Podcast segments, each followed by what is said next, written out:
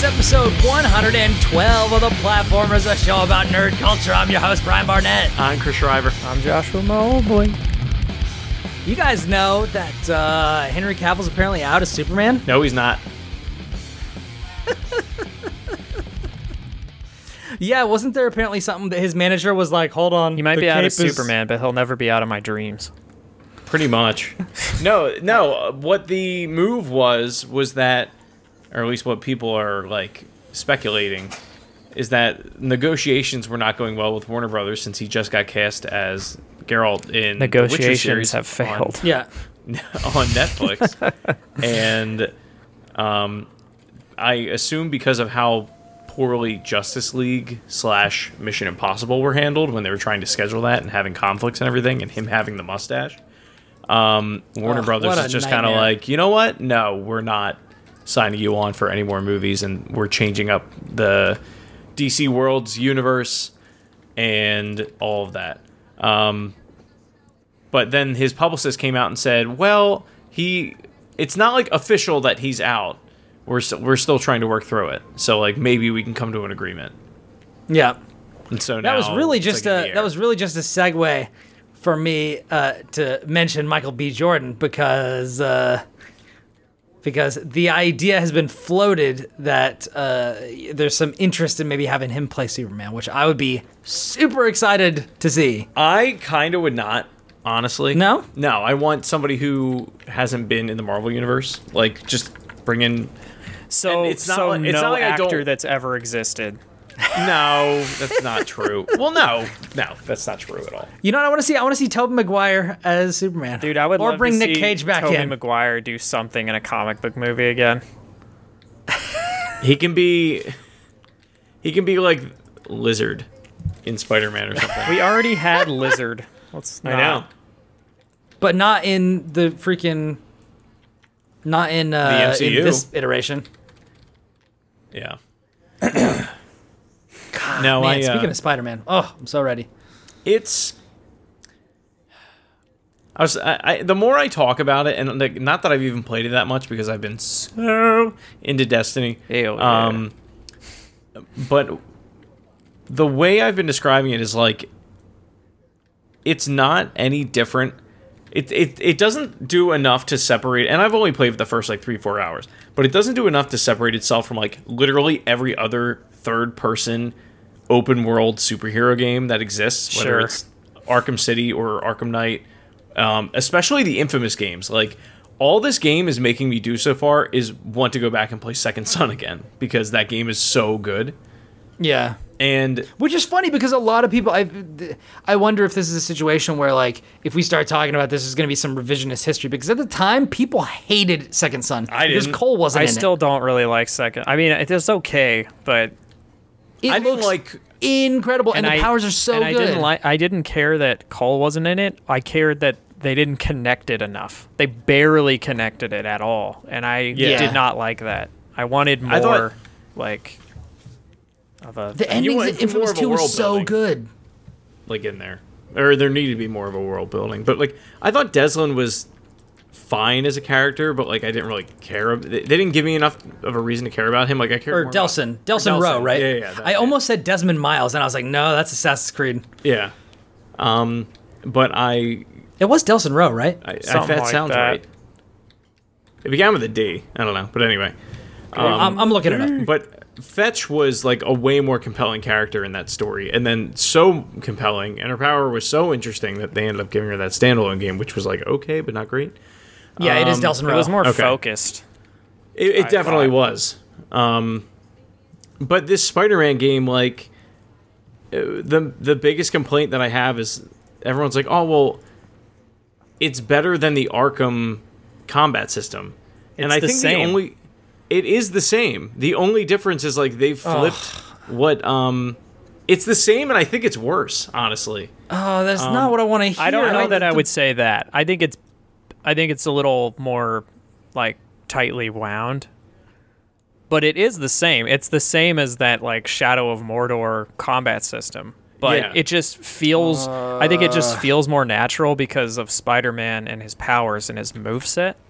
Yeah. and like the way Yeah, if that he's you flying across the screen to Yeah. punch somebody, it makes sense because he can actually do that. yeah, that. and like Sure. s- like shooting a web to grab a guy and then like going f- like going Sticking way across the thing or- and punching them feels a lot more natural than Batman just sort of soaring across a building to punch a guy. Sure. Yeah, I always thought that looked really weird and unnatural, Yeah. but I liked that's that's why I liked Knight the most because it made combat more fluid, even though it didn't make any friggin' sense at all. Yeah. So, So, this makes yeah. a I lot actually more prefer sense the with yeah. his moveset. I think it feels good. Like the movement feels incredible, except when you need to, uh, you know, uh, like just walk like an inch. It's impossible to. It's almost like playing a Sonic game. Like it's Is impossible. it is it that like that Witcher issue you were talking about, but like on steroids or something? Was that you who was talking about that? Somebody Which was one? telling me about how they that. they can't play The Witcher on consoles because there's like that skating thing where like you come to a stop, but he like moves like Oh, he's that still was like- Andrew. I think said that. Yeah, yeah, yeah, Yeah. That's right. That's right. That's right. But Interesting. No, like there's there was a point where I was climbing a um it was like a church tower um or like a church clock tower and at the top of it like you can go around and collect backpacks are like the collectible in this game. Um and I went to collect this backpack. It was on the top of this tower.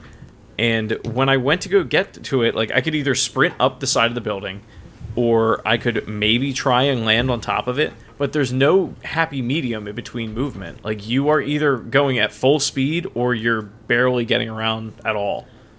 Hmm. It's it's weird. So, yeah, occasionally, and only occasionally, which I think is a good thing because it doesn't happen to me that often. But like, you'll be like, "Oh man, I just need to move two inches to the right," and then all of a sudden you're like, "Holy crap, I'm flying!" Like you Yeah. don't like you don't mean to, but Like I don't know if it's because I want him to be either Nathan Drake or Link in Breath of the Wild where I can literally just climb anything. And you would I don't think that's such a hard ask because I'm fucking Spider-Man, but like Yeah, he's the one person who can climb you should be literally able to do anything. this.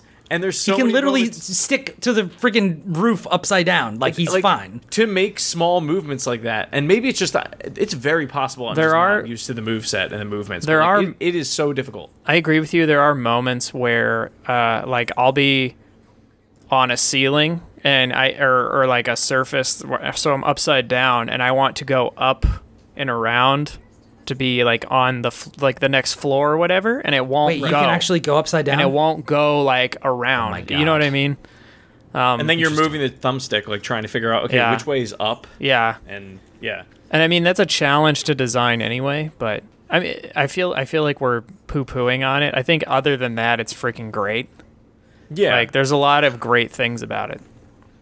I saw a trailer um, earlier, and I hadn't seen. I'd seen him swinging around the city because everybody's making videos about that, and I've tried. I'm not media blackout on it, but I'm trying to avoid as much as possible because freaking Seth spoiled a, a cameo on Facebook, and he was like, "Spoiler!" Oh, I and think I know which one you're talking about. don't say it. and then and then one of the other people was like was like damn it seth and he was like oh i didn't think that was actually a spoiler and and i was like I mean, I don't really mean- think it is, but I've heard so many I'm other not- people say, and I, so I've just kind of been shutting up about it.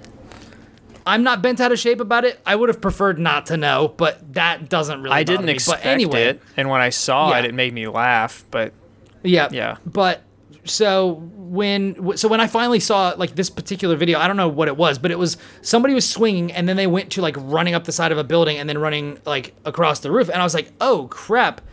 This looks like a really amped up version of prototype. Did any of you guys play that game? Yeah, Yeah. It's not um, great. dude that game ruled. I loved it. No, That it came out at the same time as infamous and i was like infamous is good from a combat perspective God like, damn uh, it. in No. like I a can't believe you're about to say this. I cannot like believe you're focus about to go. Infamous is such a more su- has such a better pace and design. Like prototype, like at first is like, oh They're my both god, great. this is really prototype cool. is like the and then, store brand version of Infamous. Yeah, the the Dude, it has such a sick twist in it. It's so good. And being able to go up in the air and fly in the air, and then elbow drop and crack a tank in half is so empowering. It's the ultimate fantasy. Yeah, except like the final missions are so poorly designed. It's just like let's throw a lot of enemies at you, and it's are- so they are really hard. and it's super. They are really hard, but I had a lot. I had a really good time with No, it. I, I think that game. I thinking back, I even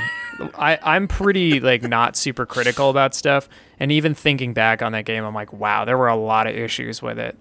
Like there were things, There were definitely some There were things I sure. liked about it, but comparing Yeah. it to Infamous, I feel like Infamous is such a tighter experience, like just all around than It that is game. no. There's there's no doubt that Infamous is a better game. It told it told a better story. It had um, it had The open world in don't- that game's just fun to go around in.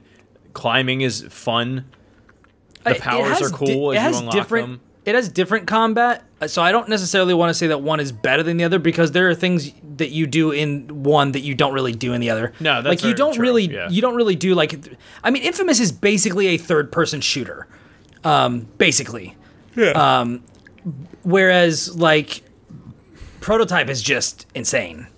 Like you do melee abilities, but you can also pick up guns, so you can play it like a third-person shooter. But it's kind of like GTA in the way that it just it doesn't feel like that's what you're supposed to be doing.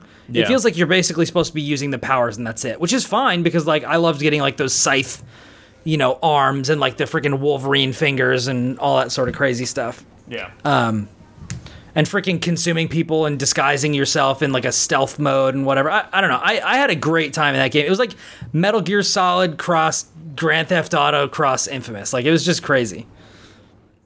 You know. Anyway, Mm-hmm. I I all that to say, I liked Prototype and watching Spider-Man run up the side of a building super I will gave me say, like- flashbacks to that. exploring New York City in this game, swinging around, running on the sides of buildings, running up the sides of buildings. Um, it's the best that that that experience is the best that it's ever been in a Spider-Man game. Period. Like no contest. It's when you have to do really nitpicky movements and really like precise things to to get around the world, whether it is to collect an item or whatever. Um, that's when it starts to not work as well. But that's where I make uh, that Sonic comparison, where it's like if you need to make a jump in, so- in Sonic the Hedgehog, any Sonic the Hedgehog game, you're not moving quickly, like he never feels quite right. Do you feel like do you feel like Sonic would work better if it was more zoomed out? Like if you could like- see what was coming, do you think that would help? Um, because like I've tried I think to play I'd Sonic. enjoy it more. Yeah, just like because I've I've heard this same issue like brought up where it's like where it's like it's a game where the whole idea and the whole premise of the game is that you're supposed to go fast, and the level designs are designed to like frustrate you going fast. So it's And, like it's supposed and you're supposed to like memorize what the pattern of the level is, um, and have a very quick reaction time in order to be able to play it well. But I wonder what speedruns are like for Sonic. you should ask just James. just memorizing. Yeah, I bet. The yeah, that's all like- it is. It, it's memorizing. The It's like Mega Man, but presses. without without as much difficulty, I guess. It, well, it's a different. I don't know how kind of- It's a different kind of difficulty because you're not Yeah. necessarily like shooting at enemies and like weaning them down. Like Mega Man, you have to dodge things and stuff, but Sonic is almost entirely based on how quickly you can react to something. Yeah. Yeah. Speaking of which, at some point, at some point uh, during the show tonight, we should talk about kind of my revised Mega Man 11 thoughts because I've I've sat with it more. I've played the I've played through the demo a couple more times, and I've got I've got some revised thoughts about that. I still I don't played know that. I have it on my Switch, but I don't know if we want to get into that right now, just uh, as a quick aside before we get into like Destiny and some other stuff. But what do you guys think? yeah, we can. I mean, other than Spider-Man being great, I don't have anything other than Destiny to talk about because that's. I've been staying up till past midnight every night. What was the one night I was up till three playing with you guys? Yeah, we were doing Gambit. yeah. I was up way too late playing. Yeah. Um, yeah, I mean that's Yeah. been my whole any free time I've had has been have been going to Destiny. That's kind of me, unless I've been working. Um, the bummer is like it was out for like three or four days or something like that before I even got a chance to jump in because I was doing I was doing like I had a lot of stuff to do. Um, actually, you know what? I should remind me remind me to pimp those videos um, that I told you guys about the interview Oh, they get videos. They're they got posted today. Oh, cool. Um, so I want to tell people about those. Yeah. Um, we'll do that at the end Yeah. when we're when we're doing like the all that other stuff. But um, so I played through Mega Man a couple more times, and um, well, actually, you know, before I say that, I wanted to say something about an old about an old Spider-Man game because everybody's been saying like. Some people have been saying, okay, Spider Man 2 is still the best, but like this is second or whatever. And other people are like, this is easily the best Spider Man game that's ever been made. Um, and and a couple of months ago, I actually went back when I got my Super NES Classic.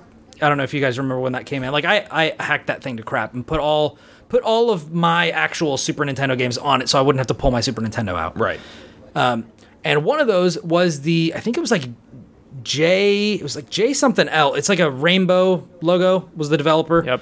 LJN. Uh, Yeah, something Yeah. like that. Um, and they made a Spider-Man game where he fought. I think the Sinister Six. It was like Smythe, Green Goblin, Yeah, Mysterio, um, uh, Doc, Ock, Yeah. and some other stuff like that. But like he wasn't. It was like it almost played like a Batman game, like where you didn't really do a whole lot of swinging. Like you mostly just like walked slowly, like a a brawny 'em man through the freaking level and stuff like that. I went back and played that. That game kind of sucks, but I loved it at the time. Yeah. Um, I mean, a lot it's of just games from that time. Yeah, it's like are like all the same and Yeah, they're all beat 'em ups. yeah. yeah, I al- yeah, because I, also went back and did the uh, what was it the um, X Men Age of Apocalypse or whatever. don't know, yeah.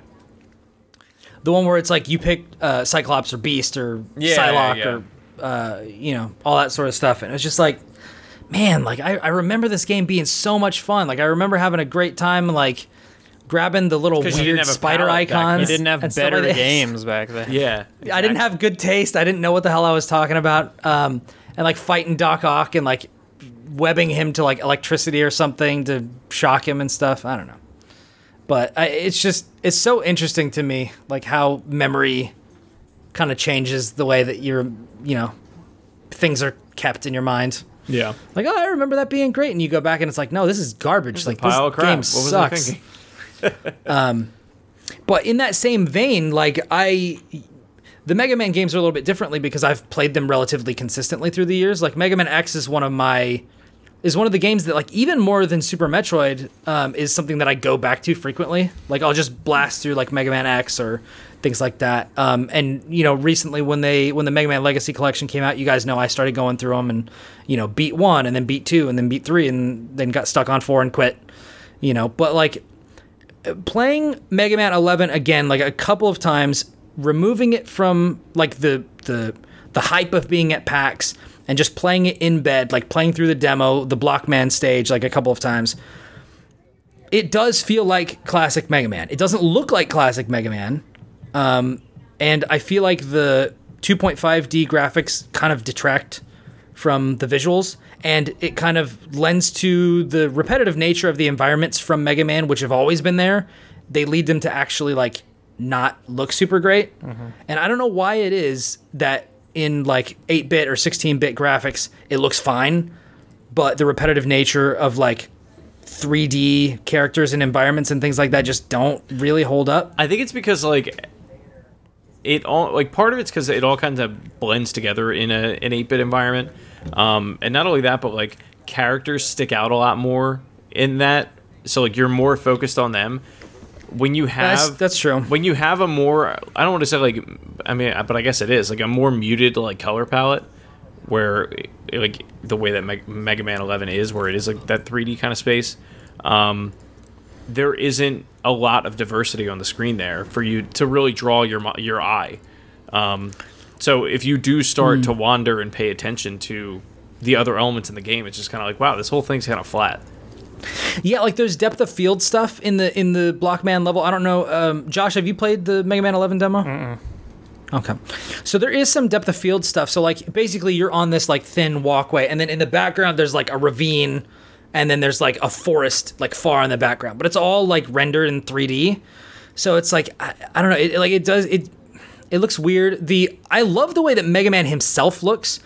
Um, and I, I haven't really cared for like Mega Man 8 I didn't really like the visuals of um, honestly I feel like this kind of feels better than all the other games except maybe Mega Man 10 which I think was actually 8-bit It was. Um, so I, I feel like that one was like the closest one but this one doesn't feel bad and I like the the uh, time slowdown mechanic that you always have access to. Like I like that. The enemy design is a little weird. The uh, the stage design feels kind of obnoxious, but in a way that's kind of Mega Man. Like they've always kind of done that, where it's like you're gonna have to make this jump, and somebody's gonna freaking hit you halfway through it and knock you down into a pit, and you're gonna die. Yeah. So, but uh, that's one of those scenarios where like actually playing through it a couple of times has helped because it's like, okay, I know what's coming, I know how to get around it, and it's actually helped me get through. And it's like, okay, now I'm getting way closer to the boss without dying, you know, or something like that. Um, so it's it definitely is starting to remind me of more of those games, but the music is not very good. Oh, really? I'm I- I'm I- going through it right now with the sound off on my Switch. Oh, you are? Yeah, yeah. I don't see what it's like. Just turn just turn it up for a second and just like listen to it because it's like it's.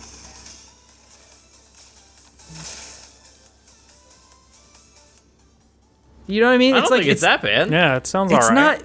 It's not very Mega Man. Well, though. no, but it's not. Hold on. It's like you would hear it in like a club, and that's that's No, weird. honestly, it's not 8-bit. I think that's what's t- what's taking you away from it. Is like it's still that techno-y futuristic sound, but it's just because it's not 8-bit, it doesn't Yeah. what you're used to hearing. yeah, yeah. maybe. But it, I think it fits the style very well. Yeah. I mean, in the five seconds that I just heard it. I don't know. It's it's very repetitive in a way that isn't catchy, and like typically what I more than like stylistic things, the thing that I really take away from Mega Man music is it's freaking catchy. yeah. Like Storm Eagle stage from Mega Man X is amazing. Like Dr. Wily stage is amazing. You know what most I mean? of The Mega intro- Man 3 is amazing. Yes, the the yeah, uh, like the intro theme of Mega Man Three is like one of my favorite video game songs of all time. That's one of my favorite uh, chiptune vinyls that I own. I want to learn it on piano. Like I feel like that would be like just amazing. Um, but anyway, so I just um, wanted to say, say like it, it, it does feel like Mega Man, but there there are a few issues where like there's a, there's one particular issue where you have to run through this area very quickly, and um, because there's there's a spiked there's a conveyor belt that's trapping you and moving you backwards towards this like spinning razor blade thing that'll instantly kill you if you touch it. And you have to fire your way through these breakable uh, platforms inside of this giant block that's got kind of a mini- miniature maze in it to get through. And there's a point at which there's a very there's a very thin vertical shaft that you have to jump up. But because it's moving back, it actually like makes it so that you can't jump. So you have to hold left and jump, even though the jump is technically straight up. There's like little things like that that I'm like, I don't feel like that would be a problem in the old Mega Man games. Like that you would have to do this weird thing to be able to jump straight up when you're actually standing on something. I don't know. There's like little things like that where I'm just like, I feel like if you just tweaked a couple of these things, like it would be really good. Um, but I don't know. It'll be it's, it's it's it'll be interesting to see this game run on like I mean, granted, it's not like it's really pushing the limit on Switch, but like seeing it run on PC or PS4 only because in just the handheld mode that I just looked at, um, you can tell that they're definitely trying to take like we, they're like okay, we want it to look like the style that have has always for the most part has always been with the character designed in like the instruction booklets and things like that. Like yeah, when he, you go, yeah, he looks like he looks like a 3D representation of like the old art. But what I, I find interesting in all of those, at at least the ones that I've seen, those the models, is there are enemies that you can look at and go, okay, I could. That enemy I've probably seen in the Mega Man universe at some point. Like, and it looks, it, it's not eight bit. Like, it looks like you could have just ripped it out of the instruction booklet and popped it in there. But Oh, you mean like the helmet dudes? yeah, yeah.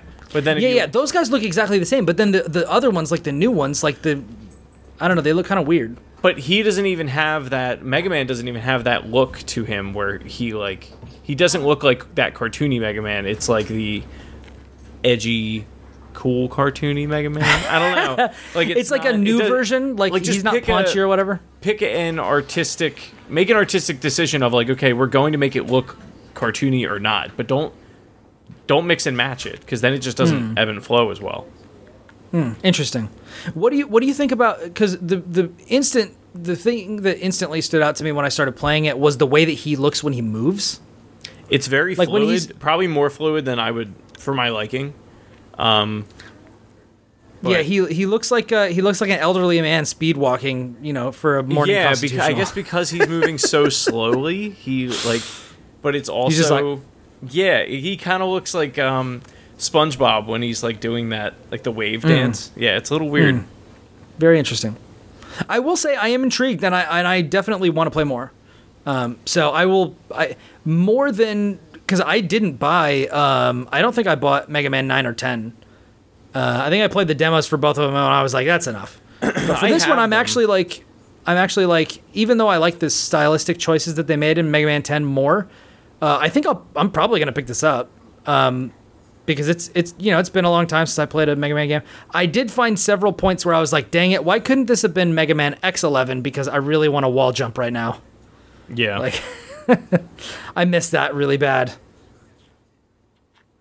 And the dash ability. I don't like slide as much as I like the dash from X. yeah. I guess what I'm saying is I like Mega Man X more than I like the Traditional original Mega Mega Man. Man. Yeah. It's whether or It's not not that I don't. No, it's but not it's that what- I don't dislike it. Like two and three are great. Yeah. But they're, you know, it's whether or not you like slow gameplay or quick gameplay and like Oh, I being like that very fast careful stuff. and calculated in Yeah. your platforming and shooting and all that. Yeah.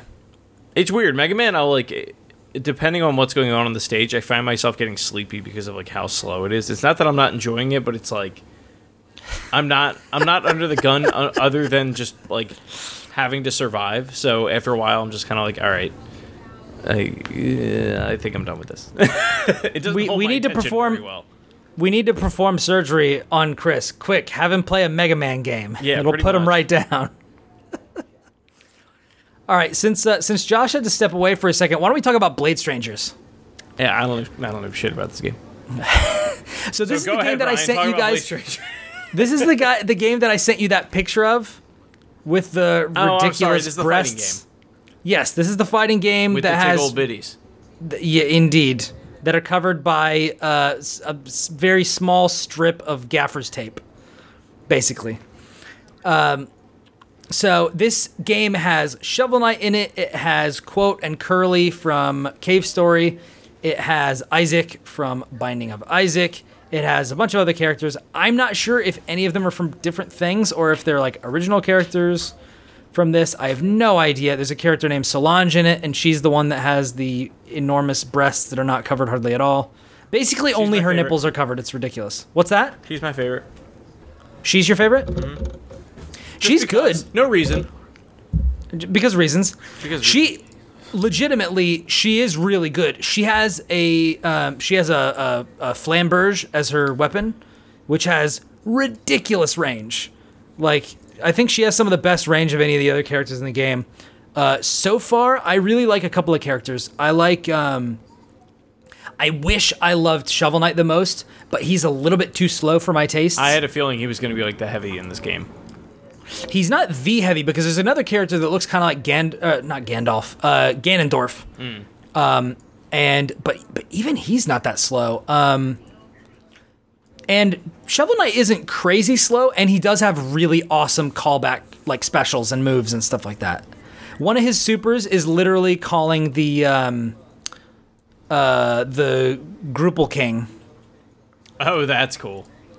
and he like jumps in from the side of the map and like crushes people. It's amazing. I just wish that. they had that they had like his main guy that like held up the chalice and was like Father Troupple King, like that guy. That would have been amazing to like call him in. Yeah. Uh, my favorite characters so far are, um, I think, uh, Lion something, Lion Fang or something like that. Lionheart. Good old lion something. Good old Lion something. The boy. The ultimate boy. Yeah, and then there's there's a character named Ali that's like really fast, like a ninja type character who has one blade. He's really good. Also, I think maybe I, I don't know. I don't. I'm not a super big fan of her supers, but there is one character that's just a giant cat with a little girl like holding on uh, around his neck, like hanging onto his back, and you fight as the giant cat. It's pretty amazing. So, So, that's like- that's one that I'm a big fan of. How does this game like what what other fighting game would you say this would compare to? Like is it the speed of a Marvel versus Capcom or It's slower than that. Okay. But here's the thing: or it's Dead not. or Alive? It's, it's not. I've never played Dead or Alive actually. yeah. Um, I have King of Fighters you don't need to. 2012 or whatever, but I've never I've never played Dude, it. I, I still love Dead or Alive. When I was when I was younger. When you were a Yeah. young teen, when I was a young teen. I, gee, to I find- wonder why. trying to find out what was happening Let me guess- to my body. Let me guess the, the the same the same mysterious unknowable reasons that your favorite character in Blade Strangers is Solange. Yeah. So uh so here's the interesting Catalea. thing about this game. Yeah, She's my exactly. favorite too. Weird. It's so strange. All these characters, they don't have anything in common, so Nope. there's no there's no possible way that we could figure out what it was. the interesting thing about this game is it combines a lot of fun elements from different games that I like, but it trims a lot of the fat. Get ready, box Um, quote. Fun elements, says Brian Barnett. Well, they're they're disparate they're disparate elements from different fighting games. So like for example, this game has auto combos like Dragon Ball. Right. Um, However, you don't have to deal with constructing a team. You just pick one character and you fight as them. You also don't have crazy long combos like you do with like BlazBlue or Guilty Gear or Dragon Ball. Like your combos are typically not going to be longer than like maybe 13 hits and like 8 of those are from a super. So like you're typically your combos are like maybe 6 7 hits if you get like a really long one. Um because it's it's kind of like Street Fighter in that way where like it's all about getting a number of like little combos. So I feel like f- because of that and the addition of auto combos, I feel like it'll be approachable. Um honestly, I feel like it's kind of a better version of BlazBlue Tag Battle, which I didn't really care for because it took the base combat of BlazBlue and then like kind of dumbed it down and separated out like two of the buttons and added like tag mechanics that I, I'm not a huge fan of. Um, whereas this like takes some of those elements where it's like you have one special button and you hit that and your character does one thing. You hit two buttons together and it does like this other thing. But everything seems like really accessible and really interesting. Um, like there's there are a couple of different things that you can do at any one time, but the combos, at least as far as I've gone in, I think I've only played it for like an hour, hour and a half. But like everything seems like relatively straightforward and simple. Like you have you have meter. As soon as you get meter you can do a super. If you have two meter you can double tap the super button and it'll do a powered up version of it. And that's basically it. You have a you have a different um and to do the super you just literally hit r1 uh, and that's it Uh, and then there's a standing super and then there's also a crouching super that's different so like you can do like auto combo like three light hits in a row and then like do a special and then hit R1 and that's it. And you take like a third of their health away. Matches are over really fast. The time limit in this, so the time limit in Dragon Ball FighterZ um, is 300 20 seconds. minutes 20 minutes per match. Yeah, basically. It's 300 seconds. The time limit in Blade Strangers is 70 seconds. Oh wow. Yeah. Like it's not even the 99 that's like standard for Street Fighter. Like matches go by fast. Yeah. Um, uh, load times are pretty snappy. Um, one thing that I that I think is really weird about it is like the character animations are super smooth, and I love the character models. And I'm not just talking about Solange, who is you know mysteriously a, a wonderful character in this game. But um, but like the characters legitimately look super fluid, and they're animated incredibly well. But they're totally 2D. Um, they look like kind of hand drawn sprites, but I'm not 100% sure about that. But they're definitely like just straight 2D. The backgrounds are like 3D, like 2.5 or 3D, and it looks really, and they're like kind of low poly. They don't look great. I don't know why they did that instead of just having like a 2D background. I don't know. I think that would have looked way More better. money. Yeah. You would have lost the depth of field, but like it would have looked like this. It doesn't feel like it has like a, a consistent style. You know what I'm saying? Yeah. But the the weird thing about it is like, in spite of that, and the fact that the story in this game makes no sense and is basically just cobbled together and uh, completely ridiculous. It's basically like a bunch of computers sitting in a room. They're like, "Oh no, the blade, our last Blade Stranger is dead. We have to summon champions from all these universes, and and uh, well, maybe they'll get confused and then they'll fight each other. That's fine as long as the last one's strong enough. We'll make them our hero." And it's like stupid stuff like that, and that's basically it. And then you fight like eight matches and then that's it. That's the end of that character story and then it unlocks a new character and then you can play as them through the story and whatever. It's it's dumb but the mechanics feel really fun and I'm I'm excited to like actually play it against somebody instead of just AI. Like it's it's I don't know. if it feels accessible in the way that Dragon Ball is without having like the. I don't. It, it's differently deep. It's like you. It feels like you're playing footsies more than like you're just rushing down enemies in Dragon Ball. Yeah, yeah. Like I feel like I feel like uh, Blade Strangers rewards patience in a way that Dragon Ball doesn't necessarily as much. Um, so I don't know. I don't know. I, I uh, after I kind of like formulated my thoughts, I, I looked around to kind of see what other people's take on it was, and I saw somebody out there that was like the best fighting game on Switch, and I was like, I mean, I don't, I don't know what else there Well, is. as like, as there's right now. I mean, the only other game really is like Street Fighter Two, but Yeah, because there's the Street Fighter 30th uh, edition collection or whatever. So there's like Street Fighter Alpha 3, basically all the Street Fighter games Yeah. except for four, four and five. Uh, and five. Um, and then like there's some old like you know Neo Geo or stuff like that. Like I don't feel like Every- there's I really. feel like the entire the entire Neo Geo catalog is on Switch. Yeah. now. Dude, seriously. Did you see that that thing like the little console or Neo whatever? It's like a freaking hundred dollars like Yeah. without co- uh, controllers or whatever. Yeah. It's like freaking Jesus. How many? I feel like that's There- just part of the Neo Geo experience. I was gonna say, how many Neo Geo fans like that are that big of Neo Geo? Like, Very few. are out It is there. an an incredibly expensive collector's item. yeah. So And super niche. yeah, and I like a a game. Oh, I hit my mic. A game for the Neo Geo will go like the cheapest ones will be like hundred and fifty dollars That's insane. ridiculous. because they are actual arcade boards, like just in a giant plastic container. Right. Right. That's ridiculous. Anyway, so that's that's my uh, that's my rundown based off of. Uh, I played I played liter- I went into training mode and tried out every character in the game. I think there's only there's 16 characters, um, something like that in the game, which is like a little low for a modern fighting game, um, but it feels good. So I'm excited to see like what more comes to it. I don't know if they have like any announced DLC plans. I didn't do anything like that. I just I got the code for it and I was like I want to check this out because this this was one that like we didn't have time to to play um, at our appointment. So Yeah.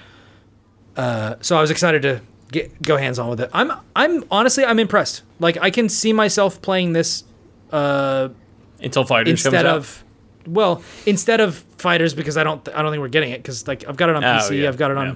I've got it on everywhere but Switch, and it seems like the only person who's getting it on Switch is Wolf, and he doesn't want to play with me, so I'll just Which play. I don't PC blame with all, him. with I mean, all you that- boys. that would probably be frustrating for him What do you mean? because you know what you're doing and he doesn't. Well, I mean, we. d- All right. Well, I'll It'd be I'll- like, hey, I'll- you want to play this game? I will literally whip the shit out of you, and you will just stand there and Stand take there it. and take it. Yeah. well, except that I didn't. I didn't. uh, We talked about this a little bit, but like I, I, I can, I can rein it in and make it fun for everybody. But yeah, I, I literally, I literally, Josh, Reining you'll it in appreciate with this. Brian Barnett. I was, uh, yes, because I'm known for my restraint. Uh, but I was literally, I had this realization last night when I was talking to Megan and Carly. I was like, I'm basically just going to sit back and be a Sith Lord and train each of you to kill, uh, you know, train each of you to fight against the other one, manipulate you to fight against each other until one of you is strong enough to kill me. Like that's just, I'm just playing the Sith Lord. Like, and that's that's how I'm gonna do it. It's gonna be the freaking Rite of Succession. What are they the playing it on? strongest survive. PC.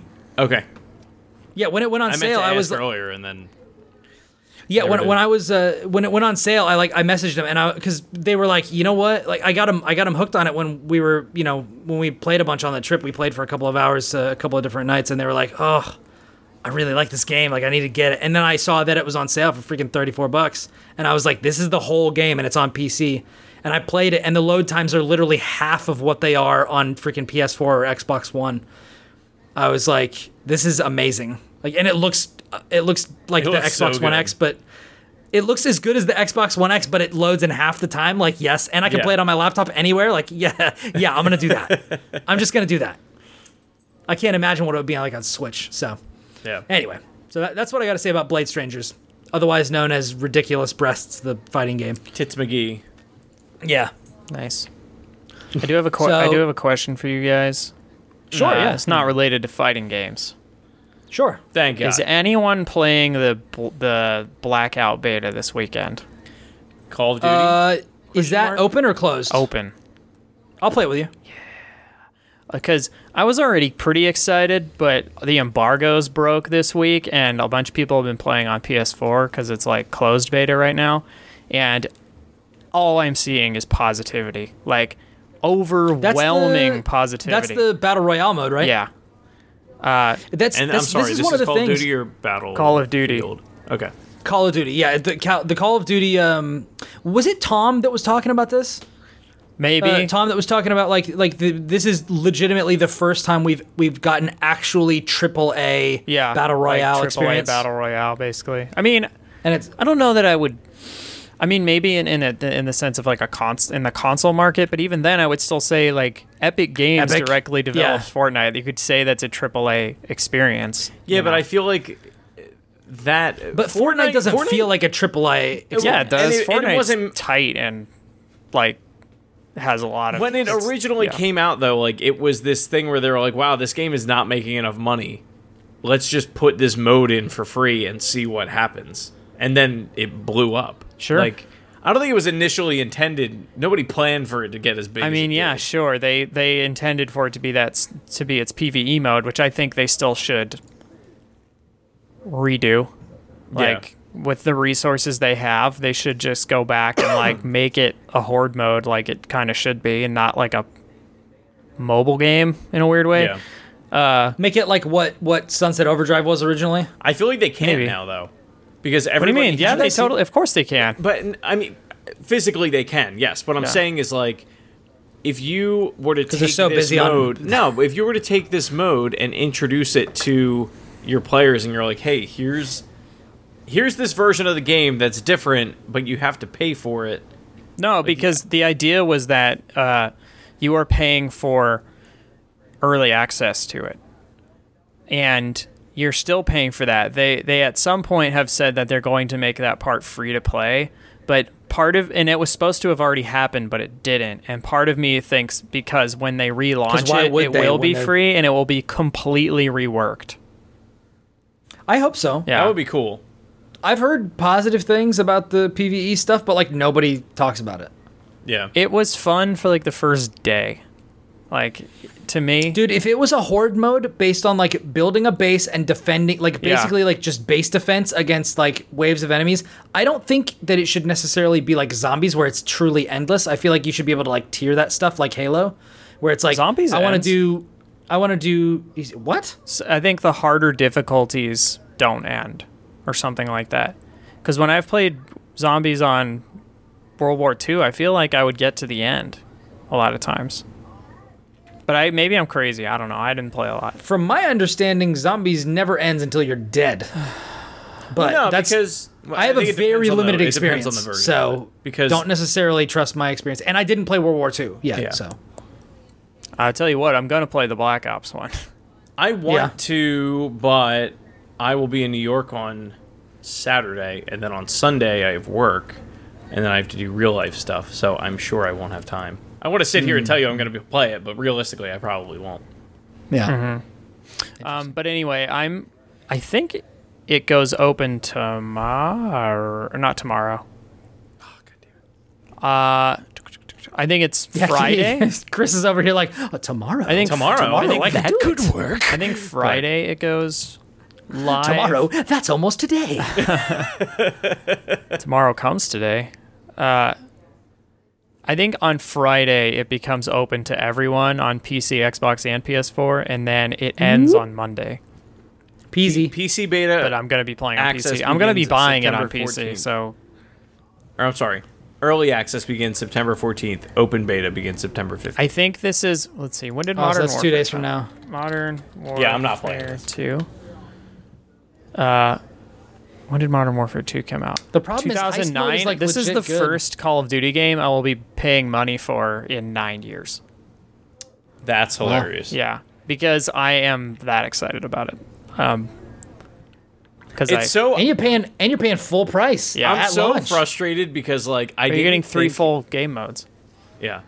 I didn't think to rent Call of Duty until World War II came out, and like I had been buying them Uh huh. almost every year. I skipped a couple like here and there, Uh huh. but um, And you're mad. because I, I would only play the campaign and I'd be like, oh, I can just rent it for a day and just blow through the campaign. Yeah. That's not a big deal. Yeah. And now there isn't even in one in this game, and I'm like, I figured all that out. Or I, I finally like realized, oh, I don't have to drop sixty bucks on this game, and now I'm looking at it like, yeah, I'm probably gonna end up dropping sixty bucks on this game.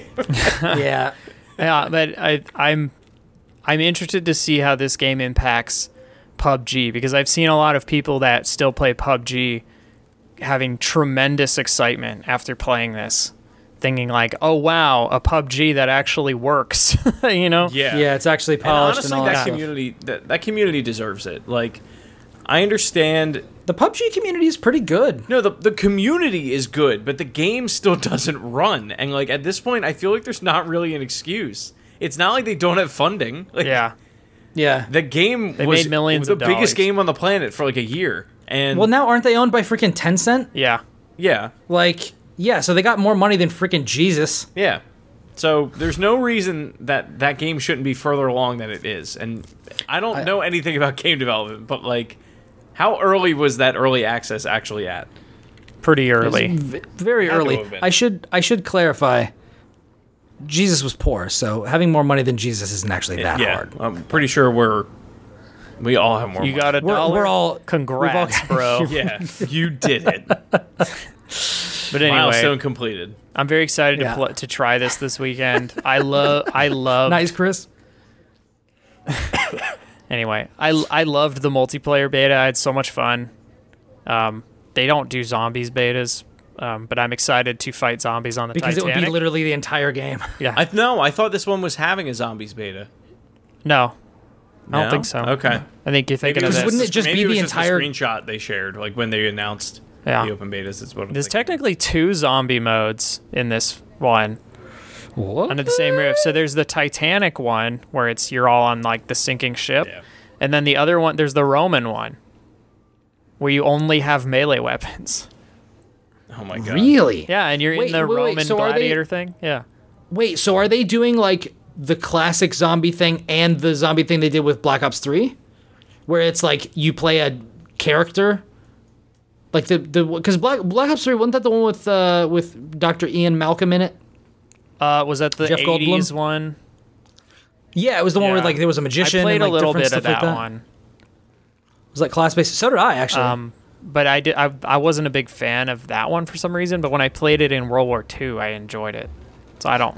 Real talk, real talk. I borrowed that from my friend Aaron, uh, who's the guy who sold me his Xbox One X. I borrowed it from him whenever Goldfarb asked me to write that. Uh, he asked me to write a piece to try out basically for the freelance writing position, and it was about zombies mode in in uh, Oh yeah. Call of Duty. And I was like, I've never played zombies. I need to play a zombies mode so I know what the heck I'm talking about.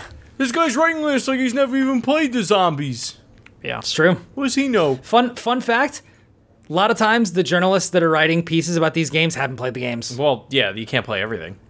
Exactly. hard. Totally makes sense. Yeah. Even something like Fortnite, it wasn't until like until like actually Josh and Megan and I sat down and actually played Fortnite for a while that I actually knew what the heck I was that talking was a about. that was a fun night. It was a fun night. We should Even do it though again. there were a couple of 50v50 games where we literally never saw a person, and it's like you win. Yeah. We're like, all right. All right, whatever. Awesome. That's why like I don't Yeah, I wanna- really care about 50v50. I just play it to relax, but yeah. because you can literally just never see a person and win. It's like We need to figure out something else we've got that we could get into because that was that was a lot of fun. Yeah. And I we have I don't I don't think that the three of us had played together since Nope. we played Overwatch that one night. oh, uh, in general, I was like, I will not play Fortnite. It's it's There's like a, it's a strict no Fortnite. But you in haven't my played with house. me, Chris. I don't care about that game, and I don't want It's- to care. it's it's still it's still it's still not great. It's fine. No, it's It's it's fine. it's, great. It's just that It's a I have- social I- experience. is I'm that's the what I'll say. Like Fortnite, and I think I get, I already made this. it's announcement, great. You but just don't like it. There's a difference. Fortnite difference. for me is like Sure. a hamburger where I didn't eat hamburgers for the first 22 years of my life, and then I finally had, and I Are was you skinny. Serious. And when I finally had a hamburger, I was like, these are really good. And then I got really fat because I keep eating these hamburgers. So like I'm better off just not even trying to get into Fortnite because then I'm just gonna like you're just play Destiny a instead, terrible yeah, I'd rather which is be- basically like Oreos. Just And what's funny is every night that we've played Destiny together, I have eaten Oreos. Oh, Can that's confirm. good. I'm gonna eat Oreos on Saturday. I've already Saturday's here's- my cheat day. I'm eating Oreos. I don't really care. Worth it. It's happening. So here's here's what I'm getting out of this conversation. Chris needs to stop eating hamburgers, and maybe also not play Dest- or play Fortnite. Um, I mean, I should. One of those- I don't eat that many hamburgers anymore, but I was on like a hamburger train when I started eating them. I can tell you that. Much. Yeah, you were literally on a hamburger train. That Yeah. sounds like a great place to be. yeah, that sounds like amazing. Like you know how they do wine tasting on trains? I would love like a train where you went from car to car tasting burger. different sliders.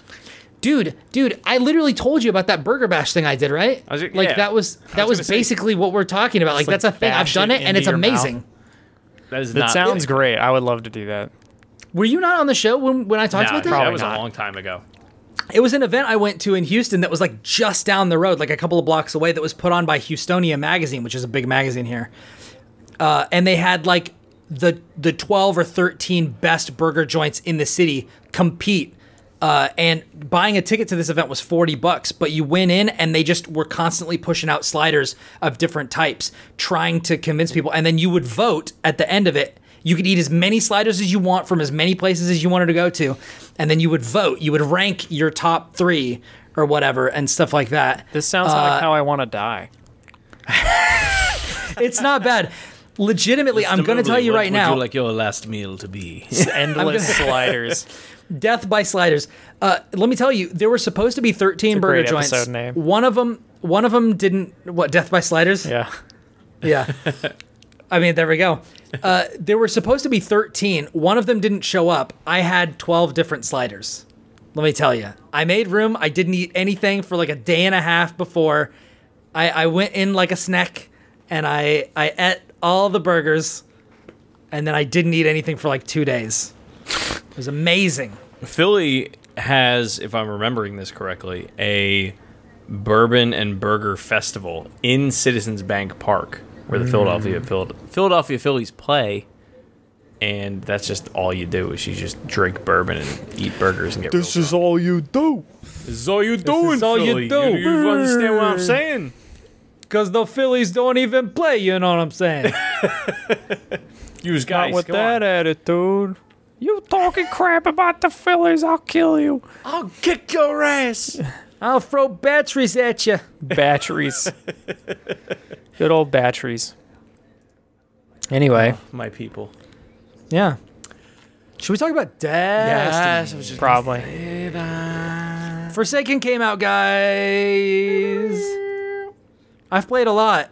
I'm level 50. I feel like I've played a lot, and yet everyone is past where I'm at. To be fair, Chris, I've been playing at lunch like every day and then staying up past midnight to play. I thought Yeah. I was like going ham on it because I've literally played hours and hours of Destiny every day. I'm at like 512 power right now, and freaking Josh is like 15 levels above me. yeah, I hit ridiculous. 528 today. Yeah, so almost that's exactly. right. Actually, Yeah. let me. I'm in dim right now. What if I push maximize power? Yeah, it's 528.7 is my maximum Yeah. power. I'm at like 504. So like I like just finished the campaign the other night, and then Josh and I played a bunch of Gambit with um Adam and Scott. Yeah. And uh yeah. We need to freaking farm the the blind well because I really need to get some We more ca- freaking We can. light. I don't even know what that I don't know what that is. The, okay, so you Have remember when you got your Dreaming first new City yet, super? Chris? I have not. Oh well, then there No, you. I still have to do That's all why those you don't. quests. Yeah. But you did get your new super, right? No. I got well, I have one new super. Yeah. Yeah, yeah. That's so. one. So you got a seed of light that gave you your new super. So to get another one, you have to do uh, this thing called the blind well in the the sleeping city. Dreaming. City. Dreaming City. Dreaming City, whatever. Uh, so you got to do this thing, and you got to apparently you got to do it like a bunch of times to be able to get a new seed to get a new super. So I still I've played a bunch of the freaking ca- um, Forsaken campaign with all three of my characters. I played most of it on my warlock, but like I've also like gotten above er, like above like 400 or like in the in the 400s with both of my other characters um, and got one. I got the the the knife super for hunters, um, which is apparently super good. That's the business. It's good for. Is that the one that you got as boss well? That's the one I use. Damage. Yeah, for on bosses, it's like it's so helpful, and in Gambit, it's really helpful if there's a lot of blockers. I was talking to the people on uh, on the Discord, and they said that that one seems like it's gonna be like the OP one for hunters. It seems Um, that way. For for warlocks, a lot of people are saying you should get the sword for the raid, Yeah. um, just to be able to heal people. But I didn't do that. I did the freaking Nightcrawler one, um, and I like it. Ni- but it's uh it they have one ability that I think makes it really really good, which is any void ability kills that you do regenerate your health. Um, so like yes, I can just the- go out in the, trash. devour one. Yeah. Or no. That's not the vo- no, that's not Void Walker. This is a totally different thing for the Void Warp uh, one. Oh. Anytime you kill anybody with a Void ability, it regenerates your health. So like I can do the Void Warp like Nightcrawler, teleport around and blow people up. And if I do it on trash, like I'm basically unkillable. Um, because like any time I kill someone, like I just I just regenerate all my health. Um, it's it's really cool. It can be obnoxious when you're going up against a single really strong elite, um, right. but you know whatever. And uh, on the, I've been told that the uh, that I should get the the void one on Titans, but I think I'm gonna get the the giant hammer one because I've heard that one's fun. Um. Yeah, I've heard mixed things about the giant hammer. I've heard you you get a hammer like your melee ability is just you throw the freaking hammer Yeah. and you go pick it up. It's like a knife. It's like the hunter knife, basically. Except apparently I was asking somebody, they said it doesn't have a cooldown. Like you just go pick it up. No, and if then you pick it up, it you regenerates. That's freaking awesome. So you Yeah. could just throw stuff all over the place, But if just you all day. you could just be like goes Thor away. Like throwing it's hammers. timed, so it's like sort of a disadvantage to go get it.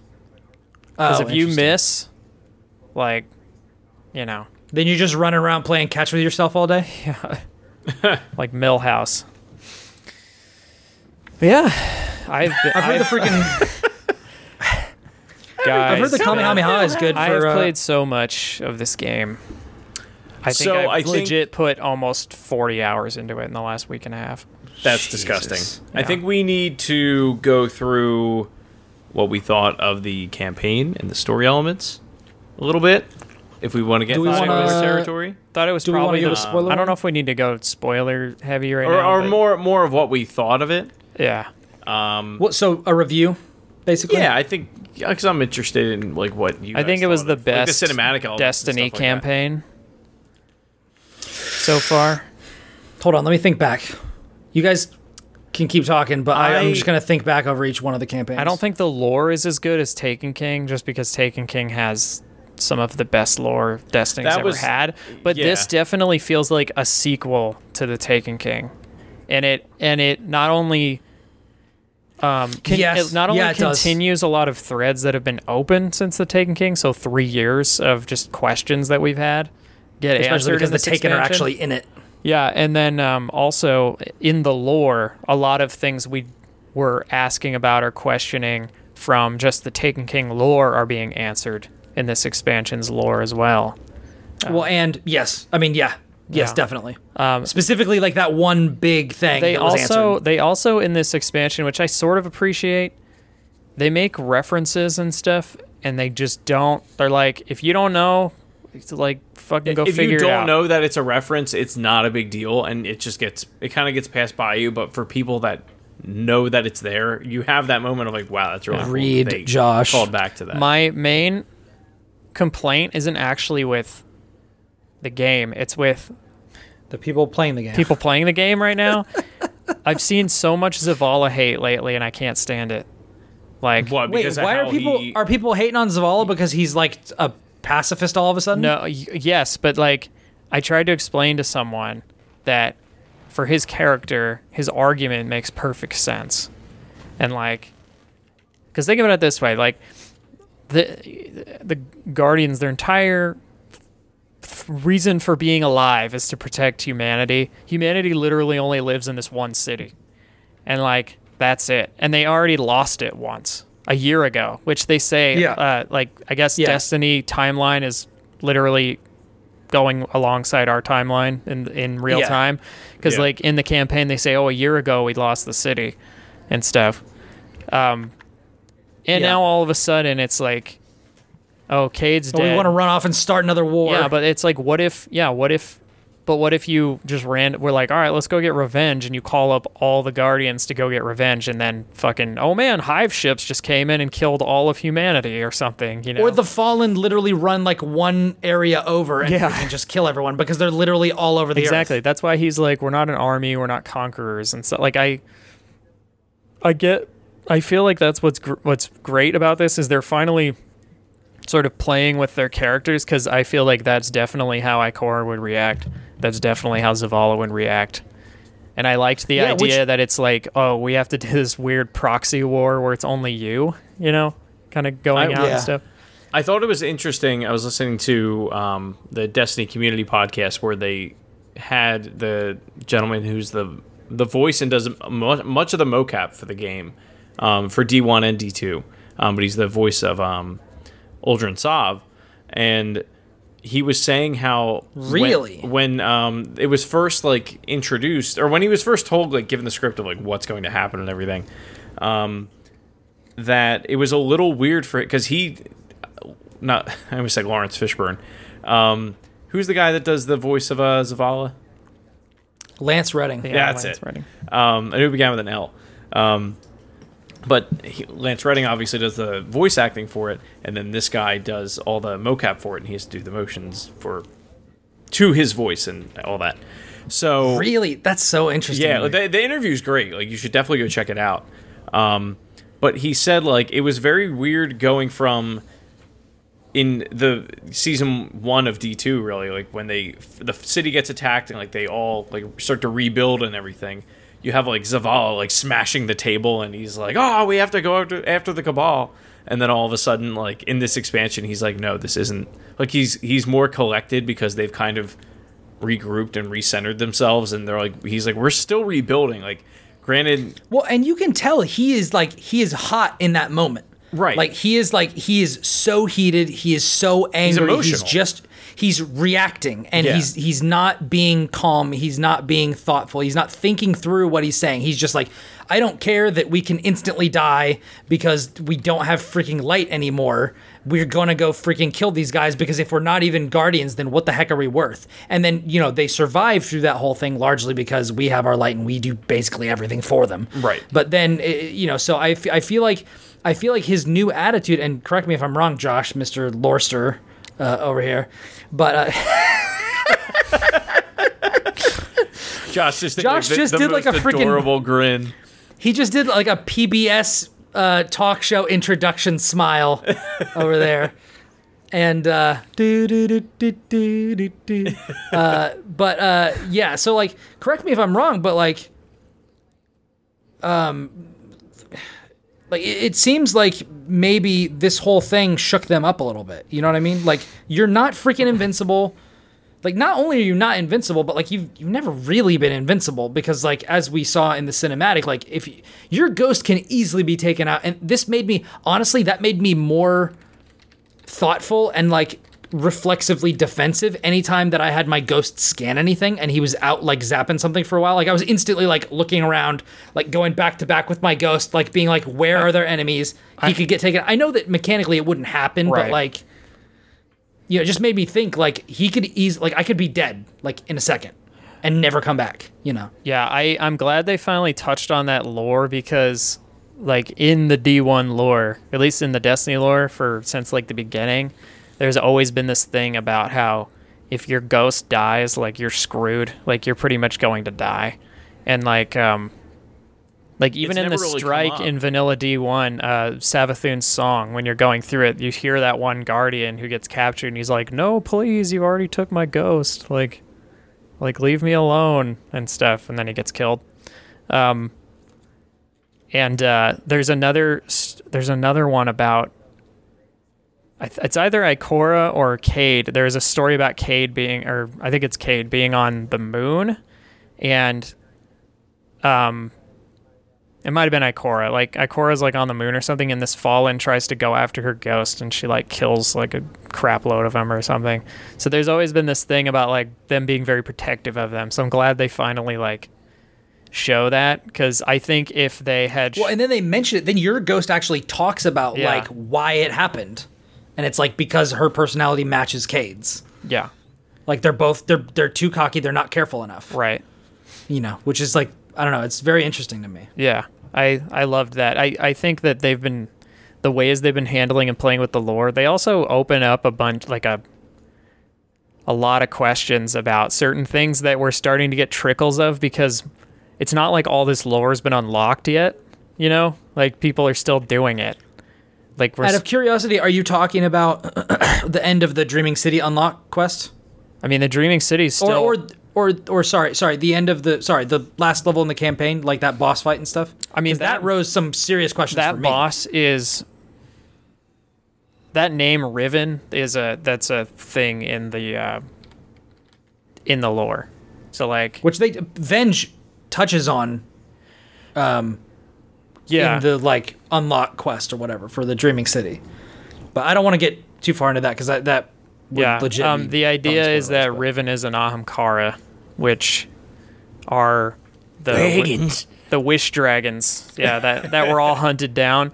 But the idea I think behind Riven is that he is a shapeshifter, and um, the thing you fight is not actually Riven because it's called like the voice of Riven or something like yeah, that. yeah, yeah, Yeah. yeah. Um, it's like some. I was like, dude, if the, if this dude's like speaker is like this strong, how the frick strong Yeah. is Riven? Like, holy so crap! the, I think the idea because the raid's called the Last Wish, and a lot of the Oh, I like that so much. and a lot of the um, gear, a lot of the early raid gear that people got through the glitches, and some of the other lore suggests that uh, we're going to fight an Ahamkara, like in the, as the last boss in the raid. Whether or not it'll be an actual dragon, since Riven shapeshifts, is remains to be seen. But I would love that, dude. We got to fight. Like, I fought Zol twice today, and I'm just like, this boss fight rules. yeah, I, it's actually like, Like- especially when you have uh, uh, Whisper and you just nuke him. dude legit i infused that stuff up to like freaking like 505 it is so amazing i love this gun so much Yeah, it's t- it's so powerful. It's it's oh i love it Absolutely i love it so much But uh, what I love about this expansion that I have been slightly frustrated with in other expansions is that it always felt like once the campaign ended, the story just hit the brakes like hard. Yeah. And then you didn't get any new information. Like you would do side quests and you would do the raid, but like they never you would never get any information from the raid, like in terms of story. Like you would yeah maybe get more grimoire cards which until this expansion believe it or not five years into this franchise they were not in the game.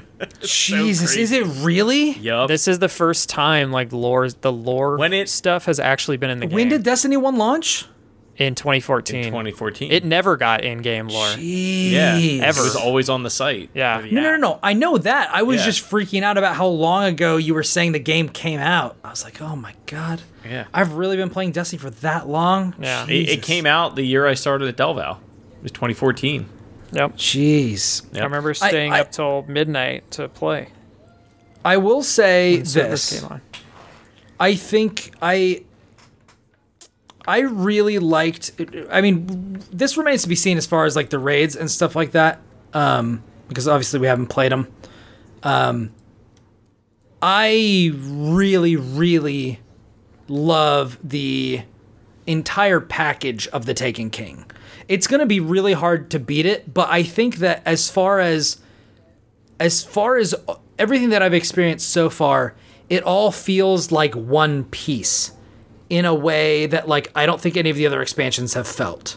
Like it feels like the campaign for Forsaken is a thing and everything that's going along with it is part of that thing. It doesn't feel fragmented, it doesn't feel like a bunch of disparate parts like the blind well feels like something that makes sense. The dreaming city feels like something that makes sense in the context of the world that Forsaken has created.